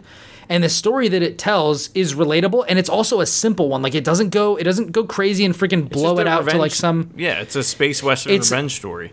Like yeah, but and and they they they do the thing with with Dark Souls where it's like at the close to the beginning of the expansion, they're like, these are the guys you're gonna fight, and go fight them. You know mm-hmm. what I mean? And it's like, and and the way that you happen upon them doesn't feel. It feels set piecey, but in a way that feels like it actually exists in the world. Like it feels more grounded. Like when you fight the writer, like you're fighting them on the back of like a not a sparrow, but like a like a like a you're fighting somebody on a freaking motorcycle basically. You know what i mean? And then there's another guy and it's like i don't know each boss feels like it's got its own flavor and i feel like most of that works. Like it totally works. Like you're fighting the hangman or you're fighting the fanatic and like the fanatic was like a crazy fight. Um you know and uh eh, you know and then at the end they do something really interesting with the final moment of you know the campaign um that I don't I don't want to spoil here unless we want to like touch on it, but Um, I I will. I will say that. I don't even know what to say about the campaign. I enjoyed it, and this is gonna sound super weird. Uh, and I think I told. I think I told Chris this. I don't know if I told you, Brian. Where I was like, I loved the campaign. I hated the ending, but I thought it was Yep. awesome that I hated the ending. uh, and I didn't hate it for its ambiguity. I hated it for what that was I one of the things that I thought wanted to touch on. Like what I'm sure happened. You know what I mean? Um, Uh, uh, let me just let me just I'll say it this way, and this is a vague enough way that I think you can answer without it being a spoiler. Uh, him or her? uh, him. I think her, but I mean that's. I. Is that what you would have wanted? No. Was she what you would have wanted? I didn't want either of that. Okay. Um, Yeah, honestly, me neither. yeah. I didn't. Yeah, I didn't want either of that. And but they're I, they're really yeah. playing with the with they're the, going You don't they, know. they are going places i feel like they're setting they're like planting the seeds of some really interesting questions and I'm glad that it's morality and things in this It's, it's going in a direction where like when in D1 when we were at this point like and I don't mean just back to the Taken King like everything felt very segmented in its own expansion where it was like okay here now we're talking about this story now we're talking about this story and like now that we have a clue as to what everything is in this world they get the opportunity to kind of tell these more personal stories which this one definitely was obviously yes. um, yes. I'm more excited for like, and I know we have DLC coming out down the road, and we will all play the crap out of it. december But I'm so excited for like when Destiny three fi- by the time Destiny three that's finally so comes That's out, so ridiculous to me. we will have so much just like content to pull from that they can tell some really compelling stories at that point because we we're, we will know like I would hope a lot more about these characters like if they can continue down the path that this expansion has started like Destiny has a very gonna- bright future. yeah they're gonna do some I think so, too. interesting things i i am having a lot of private conversations with some people that i can't talk about and along with this expansion and a lot of those private conversations i can say that the way i'm thinking about this game has co- done a complete 180 from the way i was feeling about destiny uh, near the end of year one like a lot of my passion for it had kind of been sucked out even though i was playing a lot of it and warmind did a lot to sort of reinvest me that this expansion was like oh my god this finally feels like destiny again was sort of Yeah. I and, and I will agree. Yeah. Like in in the, in the way that like that and now like, it's at year 60 one of like year one. Yeah, exactly. Dude, mouse and keyboard feels totally different. yeah Um, But like, I feel like there have there have been a couple of times there was like, as bare bones as it was, like launch Destiny one, and then to a greater extent like Taken King felt like this is a diverse package. It's got a lot of different stuff that you can do. I think Destiny one, year one, um, it felt that way just because like it was a brand new thing and so we still had the newness. And i feel like the taken king was because they're like okay now we've got the raid we've got the pvp we've got a brand new huge area to explore with tons of ridiculous secrets and we've got the court of oryx. You know what i mean? Like we've got all these different things that you can do if you want to. And there's like depth to each one of it because it's like okay if you do all the court of oryx things you get this if you do this particular one on this week you get this you know there's like all these different things go loot all the get all the 50 fragments and then get the freaking crazy gun that you can use uh, you know against oryx and it's like amazing Yeah. you know um I'm sure they're gonna have a bunch of that. The raid's not even out yet. Yeah. Yeah, exactly. So I- it's like that that felt like its own thing and now it feels like it's gotten back to that where it's like Yeah. if you want to do you've got two different like areas. You've got the campaign like world area which is like the Tangled Shore, which is good and I really enjoy. And then you've got the Dreaming City area that's like totally different and like you could honestly just stay there and do stuff there like It's as long as you want. It's been um, really interesting. Like I literally had Yes, a four-hour play session with friends of the show, Scott and Aslan, and all we hmm. did for four hours was just walk around the Dreaming City and find stuff. Be like, oh my god, there's a taken portal here. Let's do that. Oh my god, like we can actually The do this lost thing? sector. Oh my god, what is this? Oh man, we're in the Ascendant realm and like going room to room in the Ascendant realm. Like, are we finding anything? Oh my god, there's a cat statue over here. Like, Yeah. Oh, and then uh, did you you walked up to it and it's like you don't have the right thing Oh, yet. I And have- I was just I like, have- what? I've done two of them. Oh, you had the right thing? It's it, it's called a small gift, and it looks like a little bowl. It says, and then the description is like it smells like mint. Um, you, How do you get? How do you get? Is that the place where you offer it? Because I have a bounty to offer that, and I have the freaking thing, the but I don't know where I'm supposed to do it. the dark offering you're talking about. You have to go to the. Remember when you first in that first mission? I don't want to spoil it. yes, I remember, but I don't remember where that is. Oh, so when you go to Is the, that in the Tangled Shore, or is that in no, the Dreaming it's in City? the Dreaming City. It's Okay. right when you land. You go north because you know there's the temples on the outside of the Yeah. Dreaming City. It's the one directly north of the landing zone.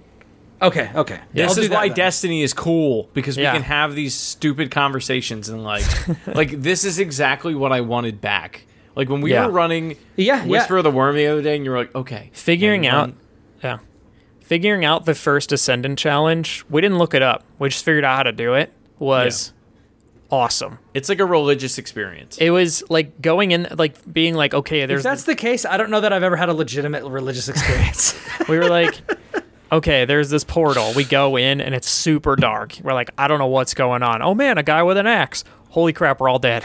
And then and then it's like wait okay let's go back in. And it's like oh there's all these blights. I wonder if we have to do something with the blights. And then you start experimenting and like what are these crystals? Try shooting them nothing's happening. Like and then you, and then eventually you figure out like oh we got to destroy the blights and then we can destroy the crystals but we have to watch out for these axe dudes and they warp around to try and find you and like it's like a friggin' horror movie you know and you get a chest when you finish it i It's like love a, those It's like a bunch of giant Jason Voorhees yeah chasing you down. dude it was so they're so cool and we've only had two of them so far and i'm like I need to do that second one. I need to find a team they're that so because I, fun. I, I love them, and and like that's just part of the Dreaming City. Like you can just wander around, drink drink that tincture, and like find weird stuff. Like it's just Yeah. so cool. It's such a such a great play space, and it's going to change in. I think November. There's a patch that's going to add more stuff to it. Um, Hmm. and then also, I don't know if I talked to you guys about this. There's there's a rumored fourth tier for the Blind Well, that's not active yet. Uh, I don't think you have. so th- the Blind Well is basically like this. It's like a public event that you can kick off, like you know. Honestly, I think this is probably my favorite public event thing that they've done. Before that, it would have been Court of Oryx. I like this a lot. Blind it just Well? feels really fun. Yeah, I, I don't think it's as good as Escalation Protocol. I think Escalation Protocol. Is. I never did that. Well, it's way So- better. Uh, Escalation Protocol actually has like the final wave is unique bosses that rotate every week, and Hmm. they're really cool fights. Um, it's a lot easier to do now, now that we're like five. Well, then, you know what? Let's do some of those. above it. We can. I mean, the loot, Yeah. like the sniper and the shotgun that come in those chests. Well, and you can awesome. infuse them. So Yeah. Um, so there was a there was a lore drop. I don't remember how you get it, but it's called I'm on Ishtar Collective. Which, by the way, if you don't want to unlock anything and you just want to read lore from D1 and D2, you can literally go to Ishtar Collective and just search for stuff, and it will. Like you can type in Eris, and it will show you every Grimoire card where she's mentioned, every line of dialogue where she's mentioned or talks, every piece of gear that has like her name on it. Like it's nuts.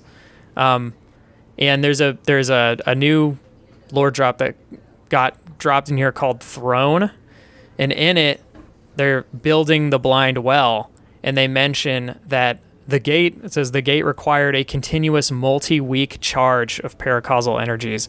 So the theory right now is that we are currently charging the blind well as we're playing over the course of weeks and a few weeks from And then now it'll unlock some four? new tier of the blind well or like a portal to like maybe an ascendant plane version of the blind well is going to open and it will be harder and grant more loot and stuff Hmm. so I haven't really gotten anything good from that yet. um i mean other than my spark yeah i mean i'm getting i think i got like a good roll of something but by the way i'm glad that random rolls are back because now i'm getting some really cool and interesting guns that i'm So loving let's talk about that uh, because I Strap in, ladies and gentlemen. because I don't like that, but I'm also open to coming around on it again because like I've got like I got four better devils. I finally got one that has both rangefinder and explosive rounds on it. And I'm like, you know yeah. what? I like I like that one. so I'm just gonna keep that one. that's the that's the good one to keep So so my my question is, uh, when do you decide on armor or weapons or whatever? How do you decide what to scrap, and when to scrap it? Uh, armor for now, unless the roll is like ridic- like awesome, like just something I know I'm gonna use. Uh, I, I, I like if it's not a higher light level, I'll probably just get rid of it. Like I have a couple of um, like for instance, I got a really awesome helmet last night. It dropped at 5:30. It is uh, mostly recovery. It has one mobility, which is like a little upsetting to me, but whatever. Uh, but it has hands on, which is gain bonus super energy on melee kills and heavy ammo finder. And I'm like, yes.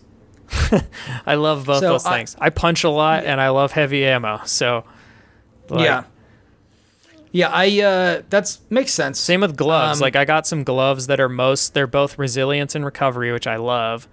And yeah, that's what I do. I put a mod in it to give increased grenade regeneration speed, and then it has a it, it has a perk that says causing damage with melee attacks reduces grenade cooldown. So I'm stacking those, and it has heavy ammo finder in it again. So I'm like yeah, finding. I'm kind of doing that. that, so if it- perks. yeah. So that's been kind of the same thing. There's also like there's some where it's like I'll get like I feel better already or different stuff like that. Uh, where it's like picking up orbs of light restores your health or starts your health recharging. yeah. Um, so like I feel like those are pretty good. Those are good for later on when you get more masterwork weapons and you're spawning more orbs of light like all the time. Because then you're just running over them and starting your health regen or whatever you're doing. Um, yeah. I did finally Um, fully masterwork one of my weapons. I masterworked. It takes a lot of It stuff. does take a lot of resources. I I fully masterworked my bygones, which is the pulse rifle from Gambit, and I got one that dropped with uh, ricochet rounds. Opening shot, which is like the first shot, has way more. It's way more accurate, and then under pressure, which improves the stability, and then it dropped with the masterwork as stability. This hmm. thing doesn't move when I shoot it. Like it's a freaking Wow. laser beam, and it and it also does like one of the gambit weapon perks is that those weapons do more damage to not the boss level yellow bars, but the slight like the elites. It does more damage to elites than a normal gun would. And so, so, like the orange, the orange yeah, dudes, so in Gambit, this thing rocks. It's so good, and also it just doesn't because you can kill blockers like they're nothing. Yeah, it's great. I I fell in love with it, and I was like, I'm keeping this forever. It's awesome. Even the, even though the there's a role that the Drifter has that when you get to rank 13, that it's like full auto and like rampage or something, which is just like that's awesome.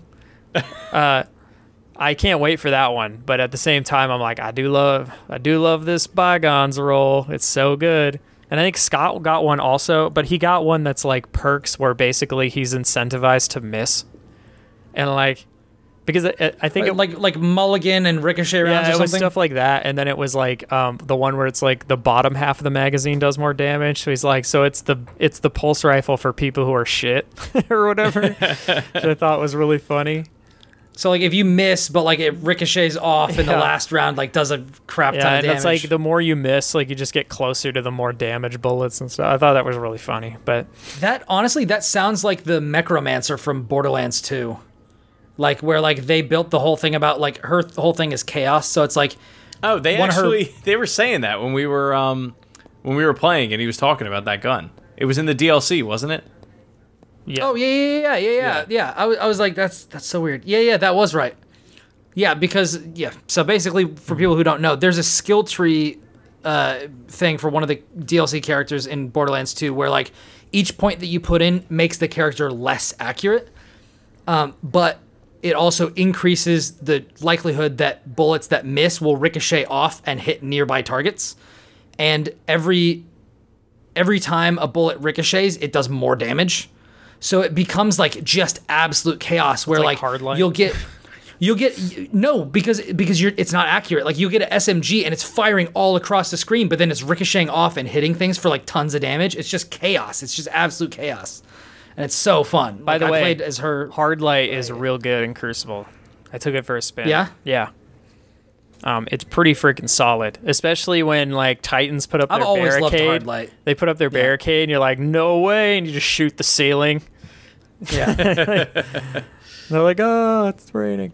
We haven't talked about Oh. Gambit and how freaking great. Gambit. We haven't. Let me tell you, I don't know that I'll ever play Crucible outside of getting a powerful engram reward again.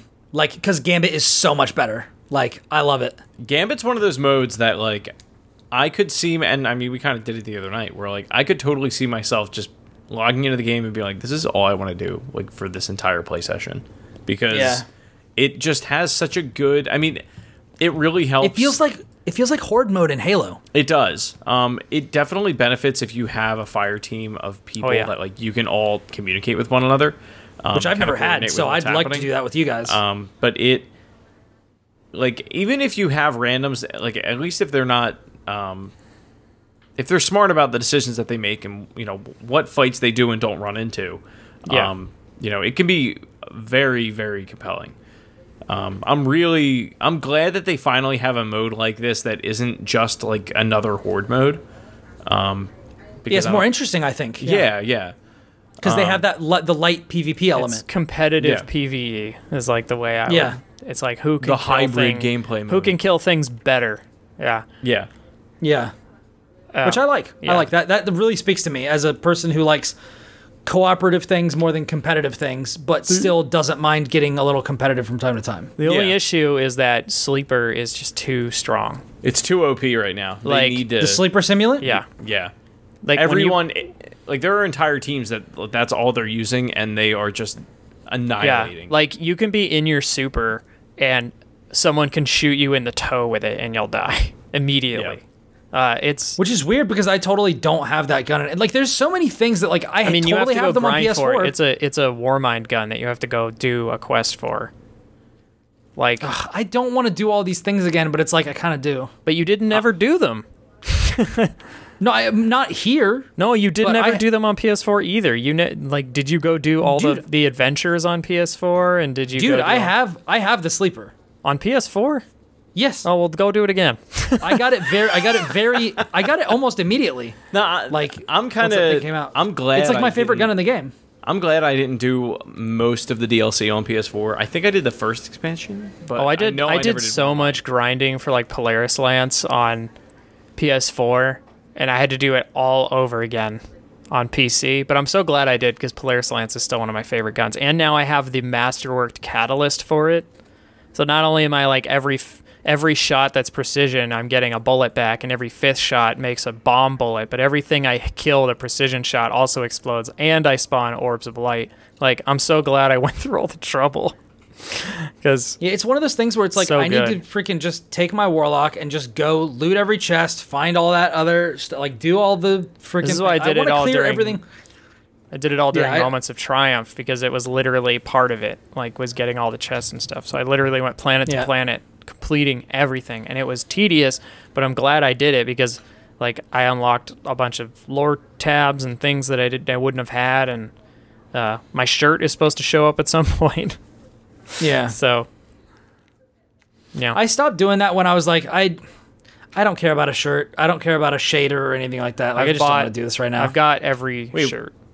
What is this shirt that you're talking about? Well, you can't get it anymore, but when like whenever they cap off a year in Destiny, they do like the triumph, like moments of triumph or whatever, where you have all of these goals that you need to do. Where it's like finish the raid, do the raid on prestige difficulty, beat all the campaigns, do all these things, get all the chests, and if you do enough of them, you pass like a point threshold you you get the ability to buy a shirt that's basically like only for people that did all that oh, stuff that's so cool. and they've done that since Taken King. really? Yeah. I literally did the moments not of know that. triumph. I, I finished the moments of triumph on both PlayStation 4 and Xbox One for the first year of Destiny 1. Yeah, but they didn't do a shirt then. I think you got no, like they an- just they just gave you an exclusive. Um, yeah they give like, you an not emblem. a shader. They give you an emblem. uh, yeah, they give you an emblem, and it's got I like the doing. the things around the gray thing. I Yeah. yeah. I did that on both platforms, and I was like, I'm not I'm not doing this anymore. yeah. I have a dumb question while Yeah. we're kind of on this topic. No Um, question is dumb, my friend. So, like a damn fool, I went on the Bungie store and bought the original soundtrack because I'm going to listen to it time and time again. And then Oh. Yeah. Josh informed me that if you just beat the campaign, they give it to you. But Yeah, Bungie rewards. I this digress. thing they launched.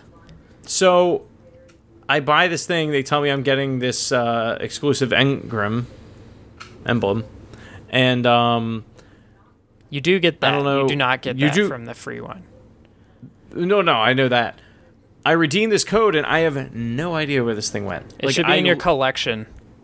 Oh. So if you So go it's- to tr- if you go to collections when you're in your inventory and then go to right. um I think the one for emblems and shaders is called like flare. You go in there and you can rede- you Hmm. can grab any emblem or shader you've ever earned or had in your Okay, inventory. that's probably. where That's why they don't say uh, uh, dismantle anymore. They say store Yeah. Oh, that makes sense. when you're getting rid of them. Yeah. Um, I was trying to find this. Oh, here we go. Bungie rewards. Yeah. So, you could, if you sign up for Bungie rewards, you basically can like finishing things in game will reward you with stuff, and they haven't announced all of it yet. Um, like there's w- multiple ways to get it. So the first one that you can do is, uh complete the campaign of Destiny 2 Forsaken. And once you do that, you get a discount code and you get a free soundtrack download for Destiny 2 Forsaken plus the Whisper of the Worm bonus tracks digital download. Those Um, tracks are so good. They are really good. Like, um, the other one that they've shown, there's a couple that they've shown off. So like, um, one of them is get the Ace of Spades, but they don't say what the reward is. They say it's coming soon. Um, another one is season four legendary victory. It says win glory ranked matches while at rank legend in season four. Only like five to ten percent of players are actually going to get that. I think you get an emblem, so it's. I wouldn't worry too much, you know. Yeah, yeah. Um, and then a lot of these are like complete all lifetime valor glory rank triumphs where you get like the titles and stuff where it's like complete all gambit triumphs complete all dreaming city triumphs like things that you're going to grind for but they don't say what the reward is because they haven't announced it yet um, and there's some that they haven't announced but like just literally go to bungie.net and look for the rewards page and if you finish the campaign yeah you can redeem for your code and then you just go to the bungie store and put in the code and it lets you download the soundtrack Can I share something completely ridiculous with you? what So while I'm going, while we're discussing all this, I'm like clicking around the Bungie store. I'm like, oh, okay, that's a cool shirt. That's cool, whatever. No joke. I legitimately have been like, I should get like a really nice bathrobe, and this probably isn't one, but the Destiny bathrobe on the Bungie store is like, it's all white and it's got these gold emblems on it. Like, it looks pretty dope. Like, I feel like I would feel pretty fly wearing that bathrobe. You know what shirt I? So I kind of want the the knit palm beanie because I just feel like it, I look silly in it, and I love that.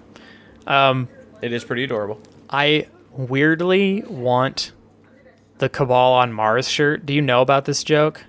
Uh, I don't. I just saw that there was a lot of text on this joke, so, So- or on this shirt, so I didn't. I'll explain this joke a little bit. It kind of loses its funniness, but like this, there was, um, I think it was the Valus Ta'aurc strike in Vanilla D1, and it, and the opening lines of the thing were Zavala going, whether we wanted to or not, we've stepped, into a war. war with the Cabal, Cabal on Mars. Yeah, and it says, let's get talking about command, command one by one. Yeah, Valus Ta'aurc, from what I can gather, he commands the siege dancers and blah, blah, blah, blah, blah. So this has been a thing that, like, the community. What the heck did I come back to? I'm explaining the whether we wanted to or not. Are you doing a live reenactment? No. Explaining the Cabal on Mars joke. Uh, Okay. So the community is basically they've taken it and they'll like in the middle of describing things they'll be like well Oh, whether we wanted to or not like we've stepped and it's like a it's like a meme within streams like people who are really famous in the destiny community so they made a shirt out of it basically That's cool. Yeah. It's it's like the um the episode three, um, Darth Sidious was Yeah. Sith the Lord. Yeah. you mean uh plagueis Or Plagueis, thank you. the, the tale of Plagueis. Darth Plagueis the wise Yeah. Speaking of, speaking of which, I know Josh probably has. Have you guys read the Darth Plagueis book? um no but i hear it's very good It is very It's- good. it's- I've read it. it's non-canonical but i've heard it's very good It's non-canonical, but I like it a whole The lot. Ghaul shirt's on sale, and it's such an old joke, but I love it. What is The it one What where is he's it? like Garrett, Graham, Gabe, Gary, Oh, Glenn, Gary. Gil, something with a G, Yeah. Ghaul. We still call him Gary. We're like, yeah, I killed, I did the Gary mission. Honestly, like, I ah. think on Friday when I get paid, I might just order a couple shirts. I also pre-ordered this uh, Grimoire book, but I, I don't know when it's supposed to come. I think it's November. Something like that. But it has the entire book of sorrows in it, which I was like, hell yes. Yup. I'm all. I also. I'm gonna find. I'm gonna find a place where I can read that. I, I told really- you, Ishtar Collective. They got Yeah, it. I Ishtar got all of Collective it. has it all. Hang on. The Book of Sorrows and all. They have the every next shirt piece that I'm gonna of buy. lore, every item, all of it. I'm gonna see. I'm gonna see if there's a shirt that's just a red shirt with the Insomniac white spider logo on it, I'm and I'm gonna I'm gonna buy exists. that. uh, I haven't even played the game yet, but I just I love that that spider logo, I love the. and I, uh, and I realize that like I literally don't have any superhero shirts at all. I want I want to get a Dragon Ball shirt. Uh, I want to get a Spider-Man shirt. I want to get a freaking. Oh, dude! I just. I wondered what that was. I thought it was like uh, I don't know what it was. Uh, Chris is rocking a shirt. Uh, oh, it says it's over nine thousand. So okay, how do you feel? Well, never mind. We, are we done with Destiny? Or are you guys still talking about this? Whatever. The only other thing about Destiny I want to say is there's a shirt on the Bungie store that says "Get Uldren," and behind it there's like a crow feather, and then there's like a bunch of crows coming out of it. That's cool. Just because he was like supposed to be called the Crow originally. Well, his uh, minions, his like secret agents, they're called the Or Crows. crows, yeah. Yeah. There you go. There's the Also, whole book I- of sorrow. Real, real talk. Uh, I I like Uldren as a villain, although there's a lot more to it than that yeah. in here. But They yeah. toy with your emotions a lot. yeah, in this. yeah. Toward, towards the end, I was definitely on the same track where I was like, I don't. What what is about to happen to be happening? Yeah. For I think obvious reasons once you realize what's going on. Yeah. Uh, but anyway, uh, anything any anything else, or can we move One on? more comment. One Okay. quick one. Um, I really feel like I need another tattoo. And lately, I've really been thinking like Destiny might be the next one. Wow. I don't know what yet. Just because like it is Get one the of those exploded games- traveler from the end of the uh, D two base storyline. honestly like I, I really like the idea of like getting like an ace and then having like maybe like a silhouette of Cayde in front of it and like a ghost. Um, I don't know yet. Like Really? I, that I mean, I know or- you're I know you're a hunter for life. I but- totally am, and like he's my dude, and that, and I really love the Forsaken logo where it's like the gun and like him standing on top of it. Like I just think that's such a sick logo. I don't know if I'd ever get that as, as a tattoo, but like, um, it's just one of those games. Like I just I keep coming back to it, and it's got to be because I Especially now because it's like finally embracing its MMO. yeah. It's like and finally it knows know, what like, it is. I like Yeah. the idea that like there's all these people that I've met from all over from all different walks of life and all different like parts of the country like you two mm-hmm. and Yeah, I mean it's it's the origin of our relationship. and like it's it's cool like I feel like it's important and I don't know so like I'm gonna Destiny- it's gonna yeah. sit on the back burner for a while in the back of my mind of like is this a good idea? And I'll let that sit for a couple months. And if I still feel this way, like in April or May, like maybe I'll get one. But What if it goes? What if it just keeps existing for long enough that like, like Halo, it kind of becomes bad. like, it very well it could. just it just folds in on itself, But- and then Destiny I- becomes a meme of like something terrible. But it, it, at that point, it was still important to you, and it But- still created things for Yeah. you. But And the, the the whole thing with like the Uncharted one, it I feel like it works because that story has come and gone and been told. And like I'm sure Uncharted will come. you don't think they're some- ever gonna they do will, they another will Nathan come back Drake? to Uncharted, but what I'm saying is like I can go back to this and be like, this is an Uncharted 4 tattoo.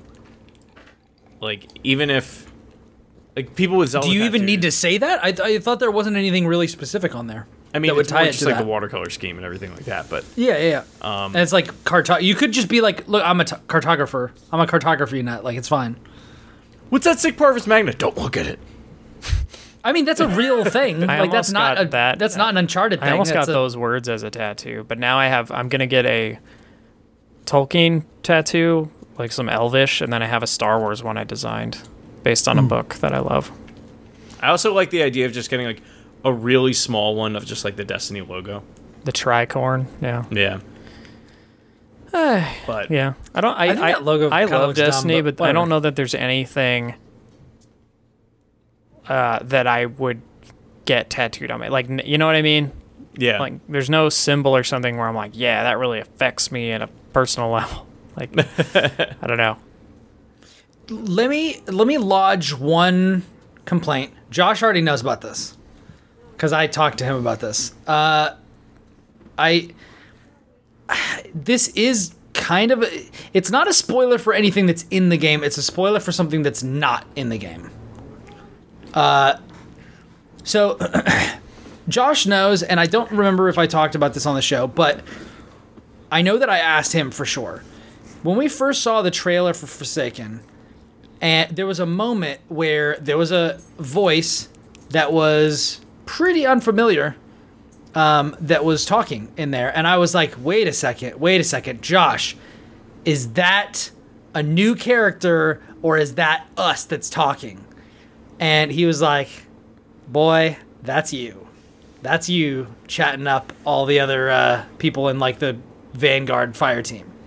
Uh, and I was so so excited because I was like, "Oh my god, they're finally going to, you know, go from like a Link character where he doesn't say anything, he has no personality, never talks to anyone, and they're gonna turn him into like a Master Chief where like he legit has like I remembered Master Chief as sort of a cipher, and then I went back and replayed them all in the Master Chief collection. He's got a personality. He makes decisions. He like does all this stuff. Like he's definitely a person he's kind of detached and stuff, but they cover that in four and different things like that, which I felt add depth.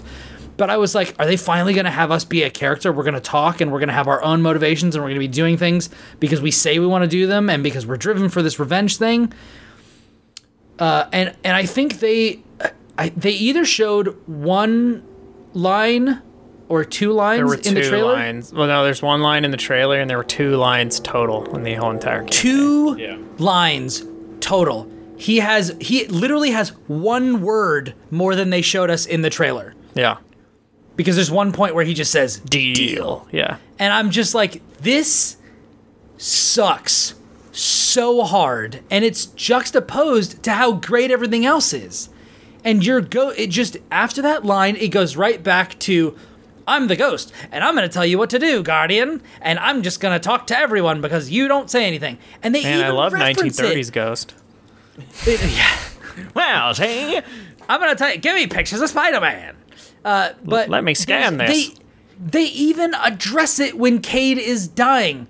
He's he looks up at the player and he says, "Speechless again, huh? Typical." And I'm just like, you're making fun of how stupid this is. Just fix it. Like uh, that I is feel the like- one no, thing. I feel like the reason that it's not really there, especially, especially in this campaign, is because the only motivation that you need, that any any Destiny player needs, like how there have to be so few Destiny players that look at Cayde Six and are like, I fucking hate that character. Like everybody cares about this character, and we all shut up. we all felt. I wouldn't we freaking chase felt- somebody through up. the stars we to all avenge felt him. Something when he dies, like you. There's a re. Like you want to go out, and it's like I'm fucking gonna go. I'm gonna go get Uldren, and this is it. I Like, wanted to. Me wanting to kill Uldren had nothing to do with Cayde. I have hated that stupid piece of crap since the first game. Because of the way he treated us, I wanted to kill him. That's what I'm saying. It had nothing to do with that's, like, Cayde. all the Cayde incident is like the icing on the cake of like this guy just needs to go. Whether Zavala this guy or sucks. anybody else like agrees with me or not, like we have to do something about it. And like it Yeah. makes it it gives you the ability to have a more personal connection with it because like it is almost like not like a link character, but like you do feel for it. Like I felt more present as the player in this story and this campaign than I ever have in any other Destiny campaign. Because like in D1 the voice acting's bad like as the the um guardian. But when you so you you don't talk, which presumably is because you have like resurrection sickness or whatever. Like you just woke up, you're just kind of figuring stuff out, and then you get to the city and you talk. Like you have a back and forth with the with the the uh, the speaker, and then that's it. And it's just like like you had this at one point like it's in i don't know i feel like that i feel like what you're saying like i understand where you're coming from and i'm glad that that worked for you i feel like that's just making excuses for a crappy decision that was But made you and I'm calling you out on this because like the since this expansion has come out, we have gotten nothing but messages of Brian just bitching about the problems that he has with it and the way he wants things to go.